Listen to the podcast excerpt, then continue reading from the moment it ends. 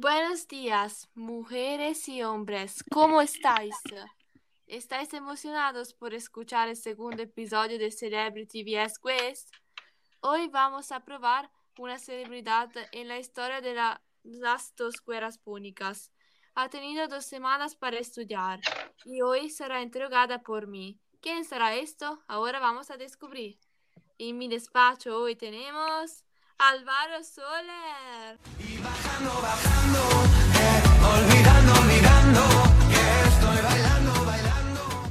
Hola a todos, gracias por la invitación en tu podcast.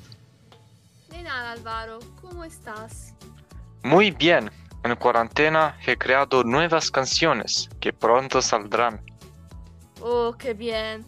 No puedo esperar de tomar tu nuevo disco. Gracias Anna. Empezamos. ¿Por qué estás aquí? Cuéntame la motivación. Quiero ponerme a prueba también con la historia. Intento responder a todas las preguntas sobre las dos guerras púnicas. Perfecto, vamos a comenzar. Estoy listo. Primera pregunta. ¿Qué poderes fueron protagonistas en esta guerra? Entre los cartagineses, donde encontramos protagonistas Amilcar Abarca, un general cartaginese y Anone, un condottiero cartaginese, y entre Roma, donde encontramos como protagonista Marco Attilio Regolo, político y militar romano, y Gaius Tasio Catulo, cónsul y comandante naval romano. Vale. ¿Cuándo empezó el conflicto? entre 264 a.C. y 241 a.C. Grande Álvaro, durante los siglos IV y III, ¿cómo eran las relaciones de Roma con Cartago? En realidad estaban en buenos términos. Correcto, pero ¿cuál fue el, el casus belli de esta guerra? Roma ocupaba gran parte del sur de Italia tras la victoria sobre los samnitas había reforzado su poder en la Italia central. En algún momento comenzó a mirar con interés algunas ciudades griegas de la península itálica y sobre todo Sicilia. El pretexto para iniciar la conquista de Sicilia vino de los Mamertini, tropas mercenarias campanas que en aquella época ocupaban Messina. Los mamertinos se sentían amenazados por Siracusa, que se dirigió de nuevo a los romanos que bajaron a Sicilia y establecieron relaciones amistosas entre Siracusa y Mamertini.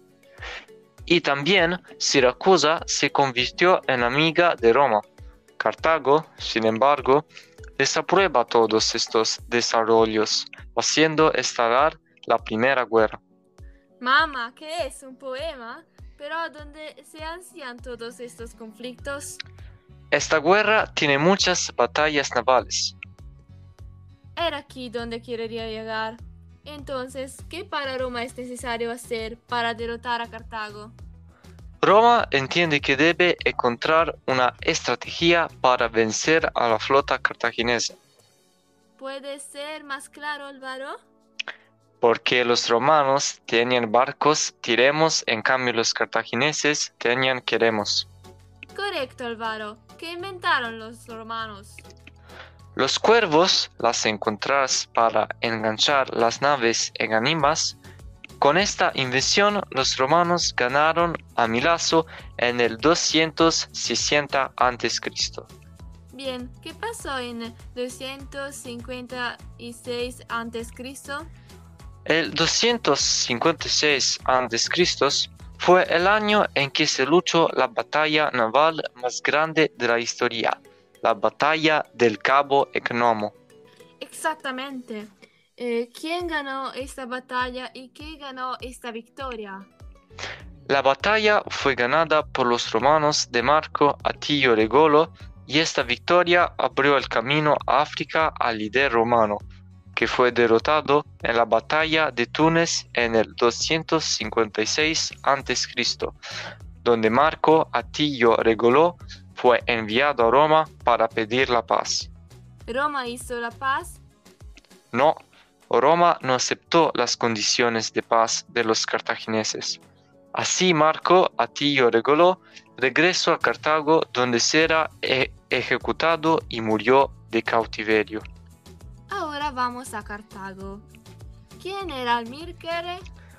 Amilcar Barca era un líder, padre de Aníbal, que será protagonista de la Segunda Guerra Púnica.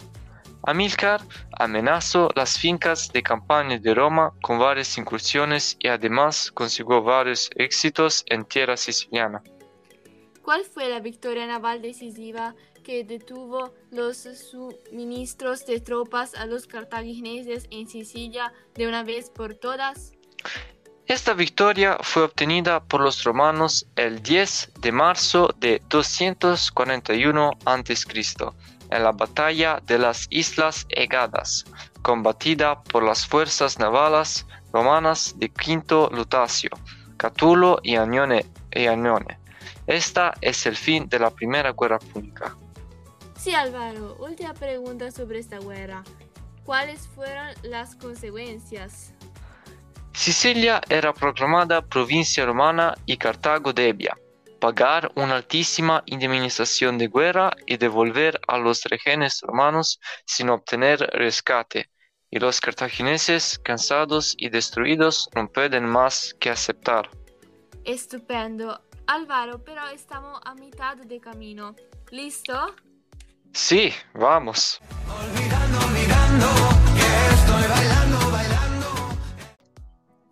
Ahora vamos a la Segunda Guerra Púnica.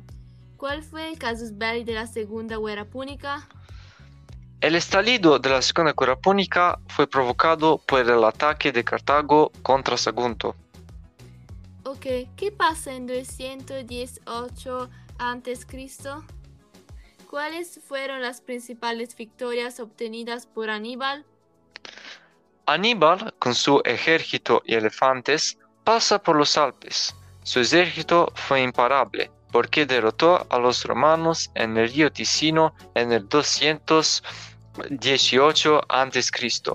Luego los derrotó en las orillas del río Trebia y finalmente en el lago Trasimeno. Perfecto. Después de las derrotas, ¿cómo era Roma? Muchos celtas que eran aliados se pusieron del lado de Hannibal, mientras que otras ciudades permanecieron leales a ella. ¿En qué poder se apoyó a Roma en esta situación? Decidió contratar a un dictador llamado Quintus Fabius Maximus, que quería ser llamado temporizador, porque le encantaba molestar a sus enemigos. Muy bien. ¿Qué batalla fue decisiva para los cartagineses? La de las Cañas, 216 a.C., porque derrotaron brutalmente a los romanos, unos que quedaron presos y otros murieron. ¿Qué te hizo perder la derrota de Roma? Perdió Capua, que se convirtió en el cuartel general de Hannibal y Siracuse, quienes transinaron a Roma al ponerse del lado de Hannibal. ¿Roma se rindió tan rápido? No, se fue a África y firmó acuerdos con los Numidas. En los años siguientes logró retomar Capua y Siracusa. En España tomó el mando de las tropas Rubio Cornelio Scipione, que logró conquistar ciudades cartaginesas. ¿Qué hizo Felipe V cuando murió Aníbal?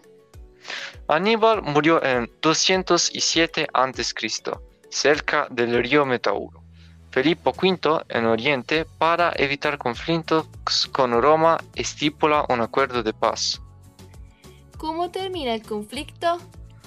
A partir de los excepcionales resultados obtenidos en diversas guerras, Roma ha evaluado las posibilidades de trasladar la guerra al territorio africano. Publio Cornelio Escipión había conquistado Cartagena. Cartago trató de hacer las paces. Escipión se negó y, apoyado por la caballera, Numida atacó la batalla en 203 a.C. en Campi Magni, aproximadamente un siglo antes Cristo al sur de Útica. obteniendo la victoria. Última pregunta. ¿Cuáles eran las condiciones de paz para los cartagineses?